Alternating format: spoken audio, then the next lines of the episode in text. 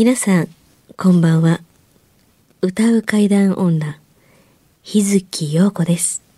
怪奇レスラーならぬ怪談大好きプロレスラー、松山勘十郎です。怪談を集めて47年怪異収集家の木原博勝ですこの番組は、オカルト番組でも、心霊番組でもありません。怪異収集家である作家の木原博勝さんが、実際に直接取材した実話怪談を語ります。日本で唯一の怪談専門ラジオ番組です木原さんといえばあの今や伝説の実話怪談本、新耳袋シリーズの作者でもおなじみですよね。他にも、うずしお怪談やつくも怪談といったヒットシリーズも出版されてますよね。その木原さんによるこの世のものではない話、もののけの話、不可思議な話といった実話怪談を季節に関係なく毎週聞くことができるなんて、怪談マニアにとっては夢のような話ですよね。夢どころか悪夢よりも素晴らしいことですよ。それでは、あなたが最後まで無事にお聞きできることを祈ってます。怖い水曜日、存分に味わってください。今日は2月の？16日ですね。16日おもう明けおめを言うたと思ったらもう2月の真ん中。そうですよ。えー、見てください。目の前にはバレンタインのチョコが山のように。ほんまですね。あるわけないやろ。ないですね。まとめ撮りやのに。今日1月30日やのに。なんか毎年言ってる気がする。んですよ、そうですこれね。今一応小ネタとして、そんなチョコレートの代わりに今日はね、豪華なお二人に来ていただいてるんですよ。そうなんですよね。あのまとめ撮りですけれども、ずっとあの板付きで出ていただいてますけども、あの40年間解けなかった謎というのが、この間の先週の放送で解けたでしょ、はい、もうありがたいです。これね、あのー解くことにヒントが1個あるんですよ。えあのー最後に登れたじゃないですか、はい。高取さんに。はい。これ本当に何回も登ってもたどり着けないのに最後にしようかって言ったらたどり着けたっていうその時にあのお母さんは何度やっても上に上がれなかったという記憶は持ってるけれども本当に何度上に登っていてもあのーあね、最後に行き着くまでたどり着けなかったらねたどり着いた上の時にはもうヘトヘトになってるはずなんですよ、なぜならばすでにもう何度も登ってるから。あ そうですね。それがね、道に迷ったわけでもないというか、上り坂ですから、登っても登っても同じようなところ、同じ場所にたどり着くっていうのを、をに対して、体の疲労が悲鳴を上げてるはずなんです。うん、だから最終的に上に着いた時にはもうヘトヘトになってるっていう状況がワンセットでなければならないわけですね。うん、ところが道に迷ったあの思い出だけを未だに語ってるということは、上に登った疲れがなかったんですよ。ああ、確かにそうですね。ですよね。あの時しんどかったわいうのがまず来そうですもんね。そんなにヘロヘロやったら。でこれがね佐々木君やカンちゃんが言ってたぐるぐるぐるぐるぐるぐる回ってるかのごとく、どんだけ歩いても同じ場所に出てくるっていう時って、おちょっと休ませて、もうこんなに歩いても同じとこに出てきて前に進まれへんのやったら目的に疲れへんのやに到着できひんのやったらっていう時には相当の疲労がワンセットなんですよ。そうですよね。うん。ね、もう歩くの嫌やって。いや、大丈夫や。次疲れへんかったらもう帰ろうって言ったら着きましたっていう時には、ああ、やれやれ、ほんまにやっと着いたーっていう風にみんななってて、疲労と迷いがワンセットなんですよ。の登りたかった。らなおさらね、疲労がありそうなもおんですもんっしゃる通り、ね。うん、これがなかったのね、足踏みしてたから、実は体は疲れてなくて、心がつかなかったという形で折れかけてたっていうお話だからですね。これは納得や、これね。うん。そんなね、警備員の米吉さんと馬場さんに今週も来ていただいて。今週もね。今週もまたちょっと米米吉さんのね、まだ語っていたどんだいて。ね。なお話が聞けるねね。でも実際ちっちゃい頃のお話よく覚えてらっしゃるね。なぜか記憶に残って。いや、それはこの世のことじゃないから残ってるんですよ。この世との、あの、異界との出会いを果たしたと思ってるから、そこだけ覚えてる場合なんですね、っていうことだったりするわけですね。多分その時に、これは生涯忘れられへんみたいな記憶のしまい方をしてたんだと思いますよ。うんどのような、きっとじゃあ、ね、うん今週は、じゃあ、不思議体験をうん。はい。お願いします。何行きますか？馬場さんありませんか？馬場さんですか？馬場さん、あの、第一週に、僕、いこれだけですって言いましたけど、もしなんか他にもあれば。思い出せばね馬場さん。うん。あの、警備やってて何もないですか？あの、うん、ないないですね。多分僕米吉君と違ってそんなに霊感が強くないと思うんで。あ霊感関係ないんですよ、関係ないですか？あの、え結構頭の中で先に答えを出しちゃうっていうかそういうタイプの人間なんで米吉君みたいにあれなんでやろなああれはほんなら目の錯覚やとかそういうふうに解釈してるタイプなんでん。あんまり記憶に残らないっていうかね。ああってもあんまり記憶に。あ残らないでもそそういう方確かにでもいらっしゃいますよね。うん、ある意味あのそのその方が幸せなので、ね。あのねこれが本当だったら困るっていうことにあの心が敏感に反応すると人の心ってシャッターを下ろすんですよ。はい。これは違うとか、これはあるわけがない。うん。これは俺の方に問題があるのであって、うん。こんなことなど起こっていないっていうふうにして、シャッターを下ろさないと日常に戻りにくいので、うん。はいはいはい。うん、戻って業務がしやすいように、あのー頭の中が働くようにできてられるんでしょうね。これある意味で言うと、プロの技です。うん。えーそうなんですか？プロの技、あら。いや米吉さん開けっぱなしですからねいろいろと 受信をしてますので でも、あのーね、結構あの、お、お、おこ小さい時の体験談が続きましたけれども、もうちょっと大きくなってからとかもあるんですかあ、いい、間口の質問ですね。ねあ大人になってから大。人になってからですかこれはまあ平成2年ですねいや、覚えてますね、覚え方から。覚え方として。覚え方はねなんか平成2年記憶力が。新車買ったんですよその時あら、いいじゃないですか。それですごい初めて買った新車やったもんで、うんその年式車の年式を覚えててなるほど。はいその時にあった話なんですけども、うんまあ、今は祖母も亡くなってだいぶ経つんですけども、はい。祖母が指宿の温泉に行ったんですね、うん。あの近所の友達と、まあうんうん平成2年。指宿って鹿児島鹿でしょ？児島まで、はい、うん。で近所おばあちゃんの友達と一緒におばあちゃん2人が行ったんですよ、うんうんうんでおばあちゃんとその人が温泉使ってる時にうん。おばあちゃん急に温泉の湯船っていうんですか？うん。あの中で意識がなくなったんですよ。あらあらまあうん。でまあこれおばあちゃんが無事に助かって帰ってきてから聞いたおばあちゃんから聞いた話なんですけどもはい。その時におばあちゃん意識なくなっていった時に。その温泉入る入り口の扉ガラスの引き戸ですよねはい。はい。それが目に映ったらしいんですよおばあちゃんの、はいい遠のく意識の中で、うんはい。でそれが急にガラガラっと開いて、軍服姿うん。の人が立ってんのが見えたんですようん。でおばあちゃんはその立ち方からしてあ源氏や源氏っていうのはまあおじいさんの名前なんですうんまあ戦争で、えーもう戦死してということ旦那さん。そうですおばあちゃんのはい。はい。それその人が立っててはい。そのひ人がその軍服着た人がはい。おばあちゃんに向かってはい。「まだ来んの早いぞ」って言うたらしいんですわ。うん。源氏がね。勝源氏が。あかかおばあちゃんの名前勝かなって言うんですけどね、はいうん。で言われてはい。数でおばあちゃんからしたらやっぱりその戦争中以来会う会う会ったもんやから、はい。一緒に行かんといて一緒に連れてってって言ったけど、うんうんうんまだ早いって言われて、うんその人はスーッと消えたら消えていったらしいんですよ、だかうん。らその消えた後からその温泉の職員さんが入ってきて大丈夫ですかっていう声が聞いて今救急車呼んだからまあ安心してくださいねみたいな声をかけられておばあちゃんは、まあ、意識取り戻したみたいな、意識が徐々に戻っていったみたいな話をおばあちゃんがずっと語っとったんですわ、うん。僕それ聞いても泣いてまく泣きまくりましてね。はおばあちゃん生きてんのも良かったしそうですよね。なんかうんおばあちゃんがその死んだ、まあ、おふくろのお父さんですよね、おふくろはその死んだお父さんの姿はい。見ずに今までい、まあ、最近亡くなりましたけど、はい。生きてきたわけですから、そんなん見れてでおばあちゃんの姿見たので僕はもう、まあ、おばあちゃん迎えに行った飛行場でうん大泣きしたんですけどね、まあ、そういう話なんですけどね最近。うんなかなか感受性の強いお子さんですね。ねまあそうそうそういう話です。うん、これを勘違いと片付けるのは簡単なんですけれども、うん。あのー勘違いではなかろうなと思える要点が一個あるんですよ。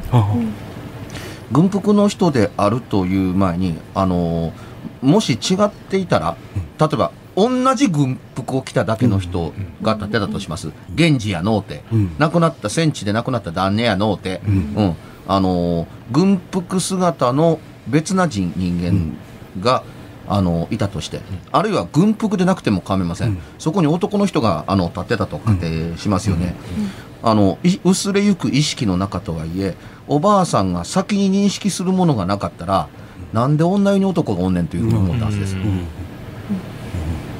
わかります、お男があ軍服着てはる誰？っていうふうになるので、あなってたはずだったりするんですよ、それほど温泉とはいえ、女湯は女湯ですから、うん、それをね見た瞬間に軍服であるある前に実は源氏が先です。あ源氏が軍服でうん。立っているっていうのを分かりやすいように軍服がの人がいて、うん。うん、あのー源氏やっていうふうに言うたんでしょうね。なぜならば、あのーあなた方が亡くなったお父さんに会うてないからです。軍服姿を見てないからなんですよ。だから軍服が先。うん。源氏って誰っていう話になるわけか、あの、おじいちゃんがおったって言われ、言われても、おじいちゃんの最後の姿が、おそらく生前最後の姿どころか、戦地に行ったら最初から最後までずっと軍服やったはずです。うん。あのーなので、お、海あの、おお、お、お母さんというかおばあさんにとって、うん。で最後に見た姿とあの最後にえというか生きてる時に見た最後の姿と死んだ後に現れた最後の姿同じ姿だったので、うんあの源氏以外の何にもものでもないものを人に伝えようと思ったら軍服が先やというところに、結構人では人に話する時に冷静なええええ人やなと思いなます。るほど。うんうん、あの現地で大騒ぎされても困るんですよ、お母さん、あのおばあさんは、あのー生前最後の姿のまんまの方の姿の方が重かったんですよ。まあ出あ当戦時中ですからね、うん。うん。でおじいさん海軍兵やから、まあ、戦地向かう時にお小さいおふくろ抱いておばあちゃん見送ったんかも分かりませんけど。かもね、ううん。ん、でも、とってもあの重要なのは、他の服を着てると、うん。女に男がやってきただけです。そっちが先行しちゃいますよね。ええ。で、よう見たら源氏やったにしかならなかったりするんですよ。で、あんた女湯に何の用事やねんみたいなものが先だったかもしれません。それがね、あのー温泉地だとか、遠く離れた場所だから全部、あの、おお取っ払って、あの、自分だけの分かる記号というので現れて、うん。え、軍人さんと思ったら、海軍さんと思ったら、源氏やった。そんなことはない。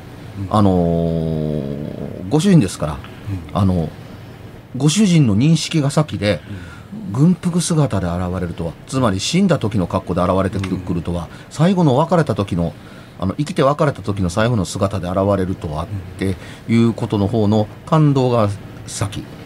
うん、しかも、源氏の声で言うたんですよ。その話の中に入ってないんですけど、源氏の声で、まだ早いとか、こっち来んなっていう話を耳にしてるんですよ。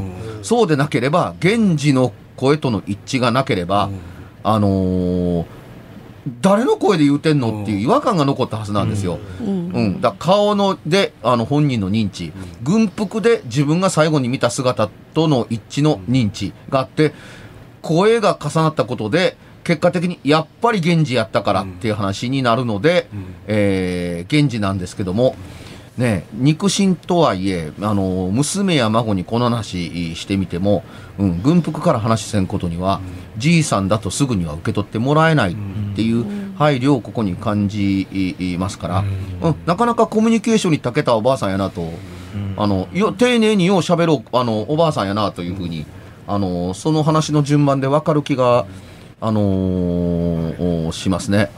で、うん、意識とともに、あのいなくなるっていうふうに。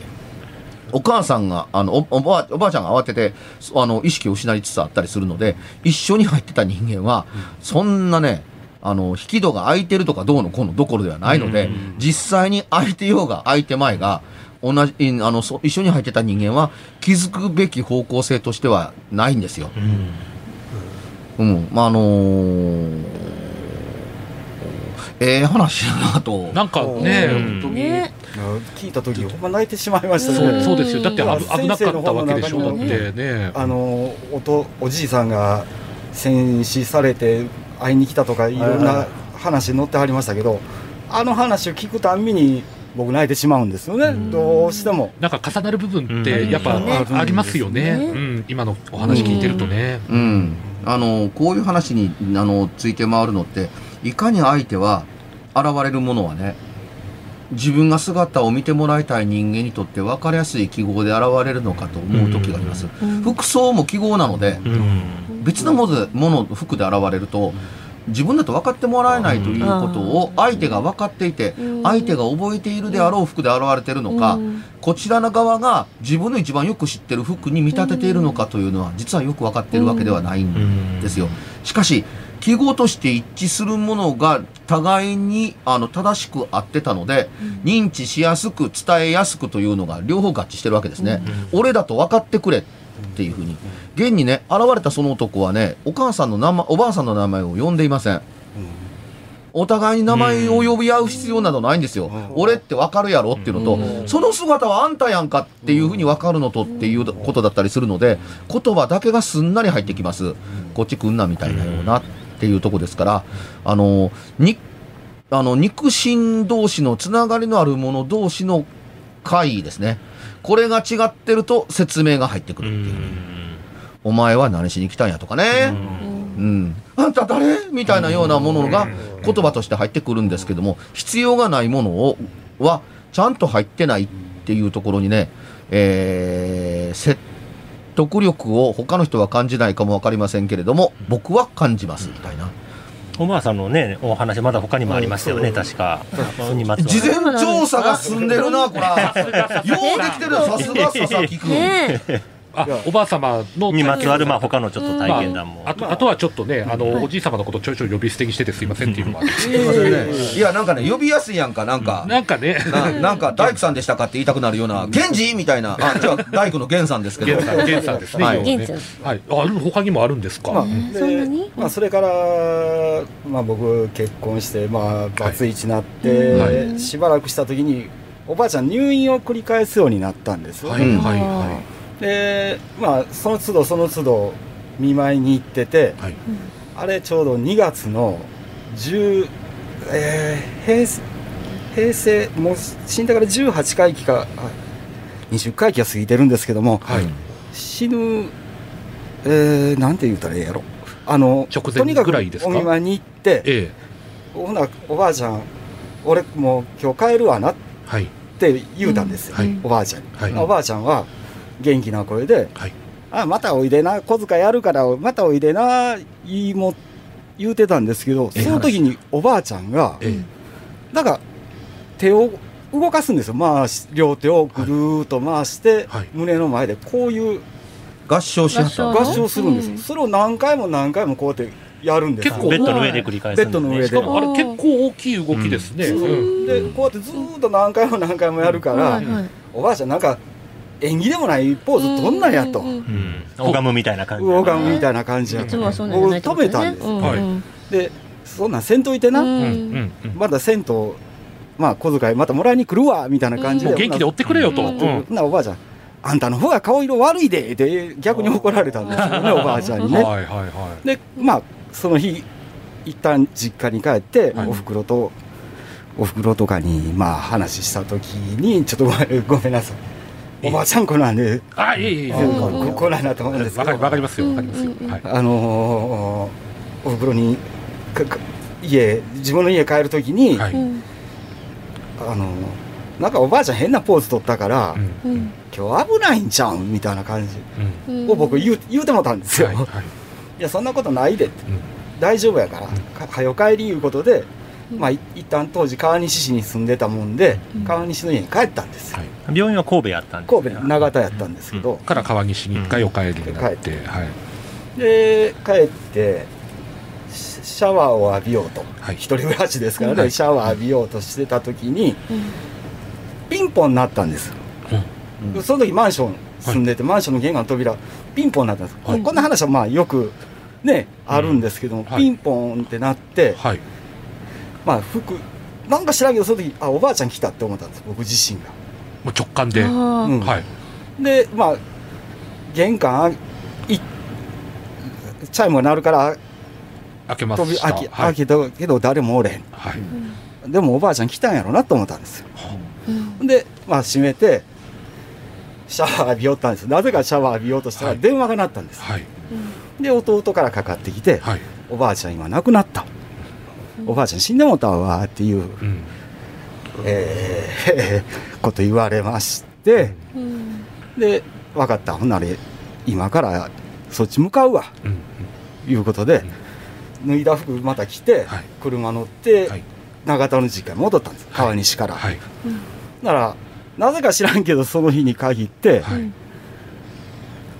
スムーズに行くんです信号に引っかからずにずーっと長田までずーっとスムーズに行けてはいおばあちゃんの病院に着いたんです。だかはいらまあおばあちゃんもうなくすでに亡くなってて、死に際までは見送ることできなかったんですけども、ええええあのまあ死に化粧されてはい。横たわっとったんですよ。はい。でまあいつもでしたらね川西から長田まで実家まで帰る時ったらどっかで信号引っかかったり渋滞に巻き込まれたりするけど、いくらし夜とはいえねうんそんなスムーズにうん。車が進んでいくわけないんですよね、ね。どっか必ず信号にう引まあかんっかかって、ちょっと考えにくいですよね、うん。普通結構な距離ですからね。ね。普通だったらね、うん。まあそんでそんなんで、まあ、しし死に際には間に合わなかったけど、はい。まあ、おばあちゃん見れたなっていうこととおばあちゃん来てくれたんや足悪いのに来てくれたんやみたいな感じでね、うん。ほっとしたっていう、まあそういう話なんです。うん。じゃあまあねあの、亡くなったという電話をもらってから言ってるんで死に際に間に合うわけはないんですけどね。ね。うん、そまずまずそこは押さえとかんと、うん。間に合った方がすごいぞっていうふうに、うんな電話は誰がしてくれたんやみたいな話に、ちょっと違う方向になってきます。ね。になったりするところなんですけどもね、まあ、そのタイミングでピンポンとなったのと駆けつけるその足が例えば普通40分かかるところが30分20分で済みましたっていう話になってるところに、あのーおばあちゃんが来てほしいからという願いが整ったみたいやというふうにうん。人は思うようにできてるわけですね。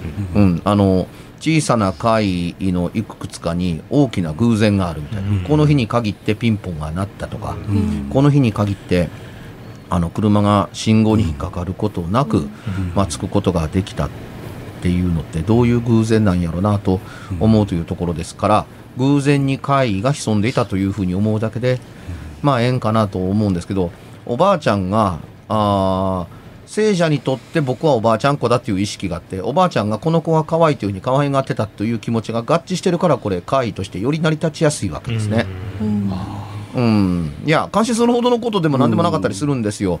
あのそうでもないえー人にとってみたら、いわゆるおばあちゃん子でも何でもない人にとってみ見たらこんな時にいたずら会っていうので会の中から外すし、うん。おこんパッパといけたやんけっていう印象しかないのでこれまたおばあちゃんとは結びつけなかったりするわけです。ラッキーぐらいの感じで。そういうことですね。うん、だから、あのーおばあちゃんと結びつけることを前提にできていて、他にはあったかもわからないけれども、それはおばあちゃんの関係ないからというふうに外してることが実はあるかもしれないぐらいな。聞いてるともう迷うことなく結びつけてらっしゃいましたもんね、うん。ピンポンの段階かまあ、らね、会は人間が作るんでね、人間側の方が。うん、だから、あのー実はあの普段も川西からごくごくたまにおばあちゃんのとこに行くときに信号に引っかからへんかったことがあったのかもしれないけれども、あんまり重要なことではないから覚えてなくて、ただこの時とばかりには一刻も早く着きたいっていう気持ちの時に、一刻とも一刻でも早くを汲み取ったかのようにうまくいけたから、うん。その時の記憶がより鮮明に残っているっていうのは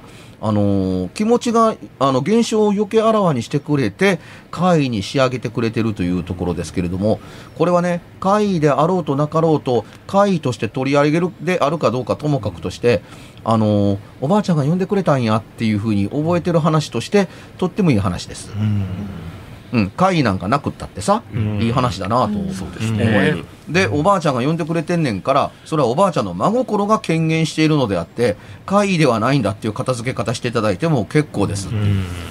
ただ最初のポーズって何なんでしょうか？それもふうん。ねラジオで見てる、あの、聞いてらっしゃる方、どんなポーズしてるのかさっぱりわからへんと思いますけども、うん。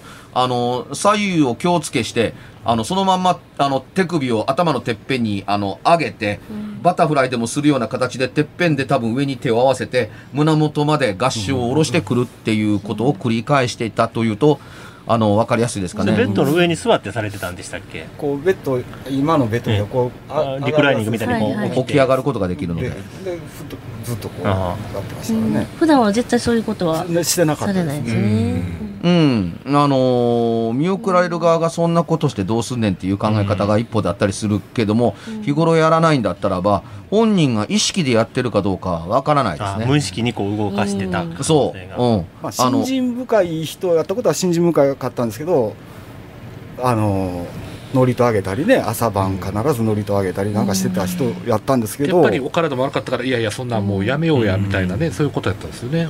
病院でそんなすんのかなって思ってね、そんなポーズやめやみたいなね。うん。でもね、その合唱をしている相手というのは、あなたしか見てないし、俺に向かってって思ってますけど、うんうん。おばあちゃんはお前に向かって手を合わせているのだよとは一言も言ってないですよね。何も言ってないです、言うてないですよね。うんええ、あなたの向こうに源氏がおったんかもわからへん。あ何かを見てたんかもしれないですね。うん、あのそうじゃないものかもわからないけれども、これを見たら手を合わさにはならないっていうような、あの体が自然に動くということを、いつものお勤めで動いてるがゆえに、あこれが現れたんやったら手を合わせなっていうふうに、ところが、あのスッとね手を、手を上げて合わせるっていうことができなかった。ーうん。うん、あのわざわざ両手をを手のひらと手のひらを合わせるのに遠回りをして、うん。うん。あのーね、万歳を一変するかのように見せてう、ん。スッとやるというのは、あのーおばあさんの信心の強さがそれをさせてると思うんですよ。その強さの信心の相手とは何かというと、あなたの横ないし後ろにいた何かであって、だからね、おばあちゃんそんなことやめえや縁起が悪いと言われても、おばあちゃんにとっては縁起でやってるわけではないんです。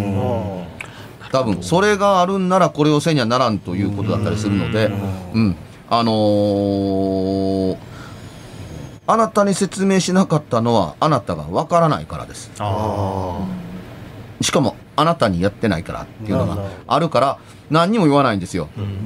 うん、なのでおばあさん何も言うてへんけれどもあのーお迎えに来はったという意識を持たれていたのかもわからないですね。うん、でも、その日、いわばね、えー今はの木はではないかもわからない。間に合わなかったと言ってますけども、いえいえ、考え違い方を、ん考えの違いをしてはなりません。え、あのーどんなに時間が離れても、今はの木はの最後にあったのはあなたなんですよ。ああ、うん。そうほんま最後ですもんね。うんそうですね。そうやうん、あの息を引き取る寸前に間に合わなかったという言い方をすると、枕元にいなければならなかったという意味合いを持ちがちですけれども、いいえ、一番最後に現れた肉親で、自分の生きてる姿を最後に見とってくれたのは誰なんですかっていうと、あなたなんですよ。うん、そっから時間が空いてると思うのは生きてる人間の感覚で。うんうん、もうもはや死期を悟ってくれた人間にしてみたら私多分今日行くんやろうなと思ってる時にやっぱりやってきたのはこの子やったんやと思っているっていうのが中にあったのかもわからないですよ。まあ一番可愛がってたね、小宮さんやったのが。ね。初孫でね、うん。あいや。あ、それは可愛かったでしょうね。それでね、あなたは自分一人で来てるかもわからないけれども、うん、今日が最後やからって手をき手を引いて、今日その場にそこに来るようにずっとあなたの手を引いてた人がいるんですよ。でそれがずっと横におるんですよ。あでな、最後に会えたやろっていうふうにおばあちゃんに言ってるわけですよ。おばあちゃんにはそれが見えていて、君あなたにはそれが見えてなくて、うん。で、あなたと共にその人が去っていったので、おばあちゃん安心して息を引き取ることができたということだったりするので、うん。あなたがそこに病院に今日おばあちゃんに会いに行こうと思ったところから、もうすでにお別れが始まっていた。という可能性が、さっきのね、あのーというか先週の、はい。あのーね、高取さんに登りに行くところのお母さんが今日行こうかっていうふうに思ったとこところから実は始まってるんです。現場から始まってると思っているかも分かりませんけど僕はそうは思わないっていうようなニュアンスで話したと思います。もうもっと前から始まってるんですっていうのってこれも同じで、うん、今日おばあちゃんのところにお見舞い行こうかっていうところから始まってるんですよ。なぜ僕だけ、なぜ突如今日行こうかと思ったっていうところからあの始まってあのそこからねあの見えないものが例えばですよ、おいおい今日おばあちゃんのとこ行くぞっていう、あそうや今日おばあちゃんのとこ行かなって。おい早くせえよって。お早く行かなって。いう、ほんで最後の話しいやって言ったらうん最後の話するするみたいな。でその人が連れてきてくれるのが分かっていて、思った通りその人があの初孫を連れてきて入ってきたっていうに。で帰ろうとしてるっていう時によかったなこれでいけるやろ。というコンタクトを見えに見えない人とおばあちゃんとやってるのでその人にあの最大の大きなあのあの気持ちを表すのにパッと手を合わすっていうふうに自分の方が合わされるわけですよ後に。何時間か後に。自分の方の手手合わされるわけです。あのー集まってきた人に。うんその前にあの自分の方が連れてきた願いを叶えてくれたおばあちゃんが最後に会いたいと思ってた人間を連れてきてくれたその人にあの大きく大きくモーションをつけて手を合わせてありがとうをやったんですよ。であなたは見えないから何もわからないけどもおばあさんは自分の横に向かってやっている。なんかお辞儀をするかのような感じですねこう手を回してお辞儀と合唱が一緒になったかのようなイメージになりますね。うんそうですね。で、お家にに帰ったらね、うん、その人がももっぺん単ねてきて、ピンポーン、ほな、今から行くでって言ったら電話が鳴って、あ、おばあちゃんなくなった。らすぐ行かなって言うんだから言うてるやん。な、行こうっていうふうに、うん、すぐ行かせたるからっていうふうに、はい、横に、車の横に座って、はい、青。はい、次の信号、はい、青。あ、向こうの信号聞いてるか。青。みたいなことで、スーッと車が行けて、うん、あのー病院までたどり着けましたっていう、あのーストーリーに思えがちですよね。確かに。ええ、あの、後半戦は、あの、完全な、あの、あのー事象につ、辻褄が合いそうな気持ちのええものの話を勝手に作っただけですけど、うん、おばあさんとの部屋での最後のやりとりというのは、うん、あの、そうで、そうだという可能性が高く、高いと思います。なぜならば、やる必要性が全然ないから。はいはいということになりますね。うん、ささっきのあのね、あの後半の話がデタラメだっていうふうに言ってるのは、何にも見えて何にも、何にもないわけだから、その前の時にはピンポンも押さずに、今日おばあちゃんとかに行こうと思ってるのに、その次は押すんかいみたいなのがあったりするわけだから、そんなこの世の作法なんか乗っとるわけないんです。うん、そういうと気持ちがいいから、もともとピンポン押さずに行ってるやん、その日。っていうのが、あの、あるからっていうところだったりしますから、あのーただ、それを一本の糸にこのようにつなげると、おばあさんが最後に見たものがあたかも本当に実在したかのように思えたりするところに階段のあの術があるわけです。術。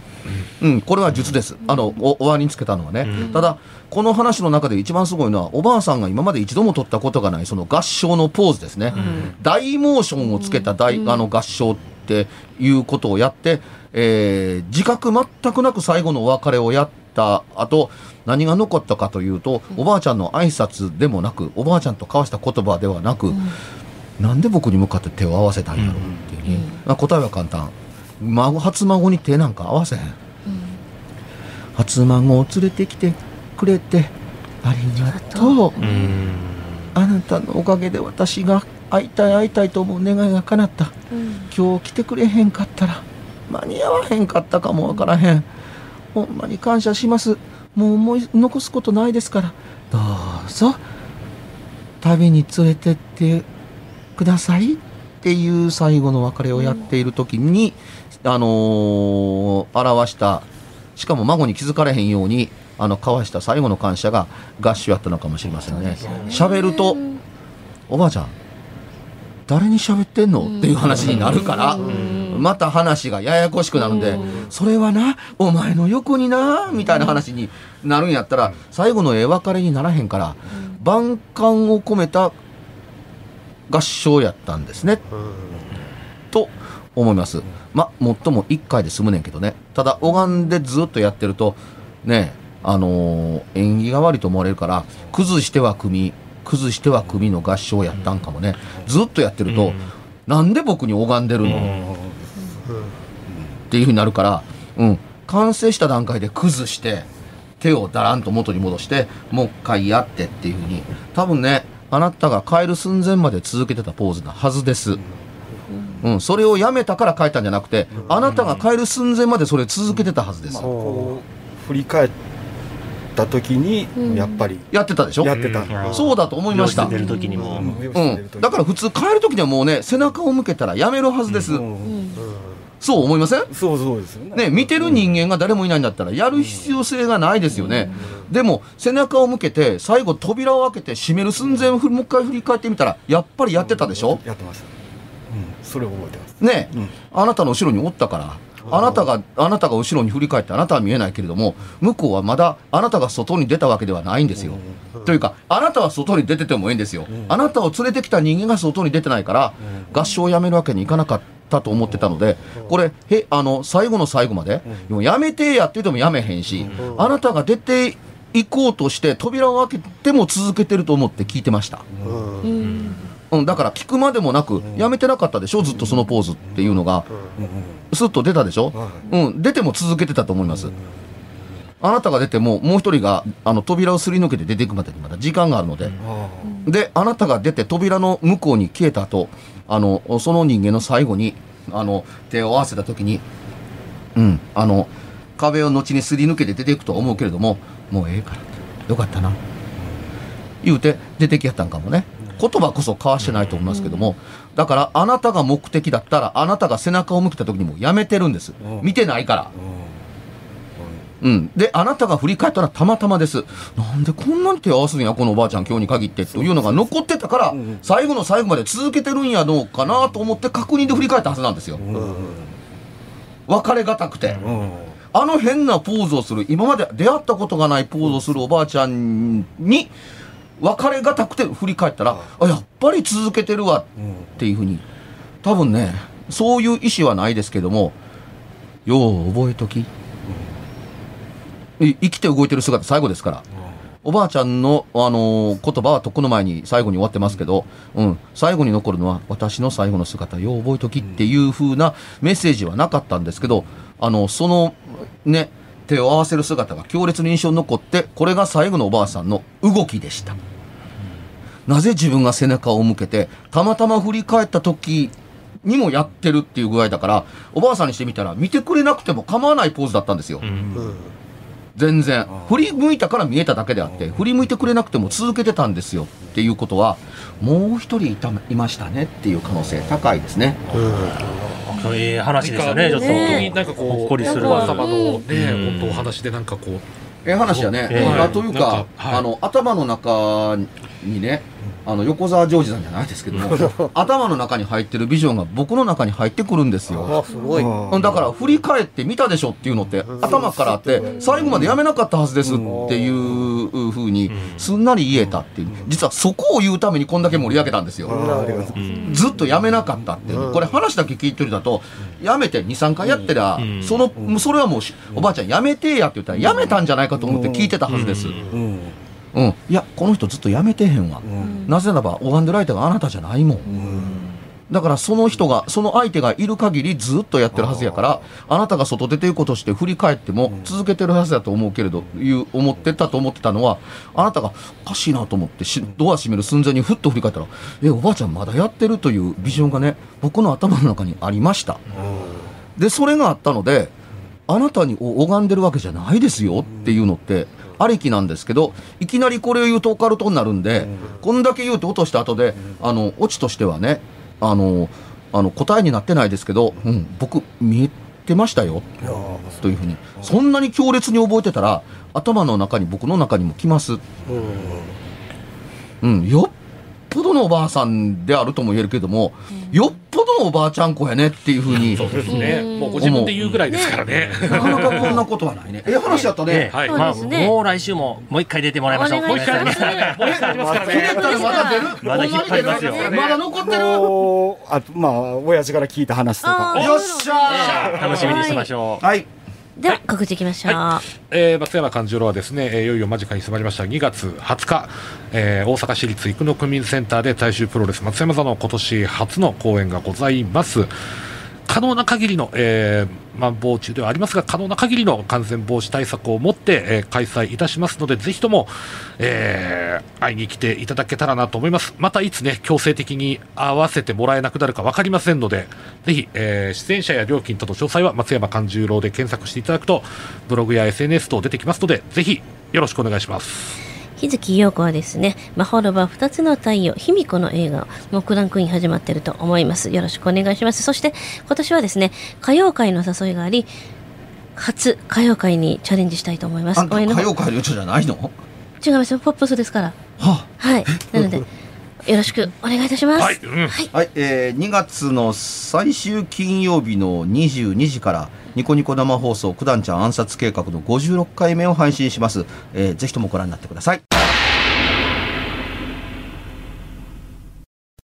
番組では、別冊怪談ラジオを販売しております。ちょっと普通の地上波のラジオでは放送できない僕の体験を、あの、語っています。二度と本の形でまとめるつもりのない話が入っていますので、ぜひお聞きになってくださればと。どうやったら帰るの？詳しくは、ラジオ関西の怪談ラジオのホームページをご覧になって、ぜひともお買い求めいただければと思います。今夜はいかがでしたでしょうか？何もなければいいんですが。え？ちょっと、あなたの城、誰ですか？番組ではお便りや感想のほか、あなたが体験した怖い話や、あなたが聞いた身近な人の不思議な体験、また怖い写真や曰く因縁のあるものなどもお待ちしています。メールの宛先は、階段アットマーク jocr.jp k-a-i-d-a-n アットマーク jocr.jp ファックスは078-361-0005 078-361-0005おはがきは郵便番号650-8580ラジオ関西階段ラジオ怖い水曜日まで。ぜひ、本物の怖い話を私に教えてください。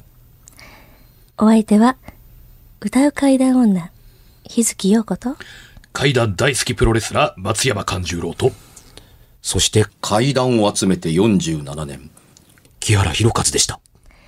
それではまた来週、お耳にかかりましょう。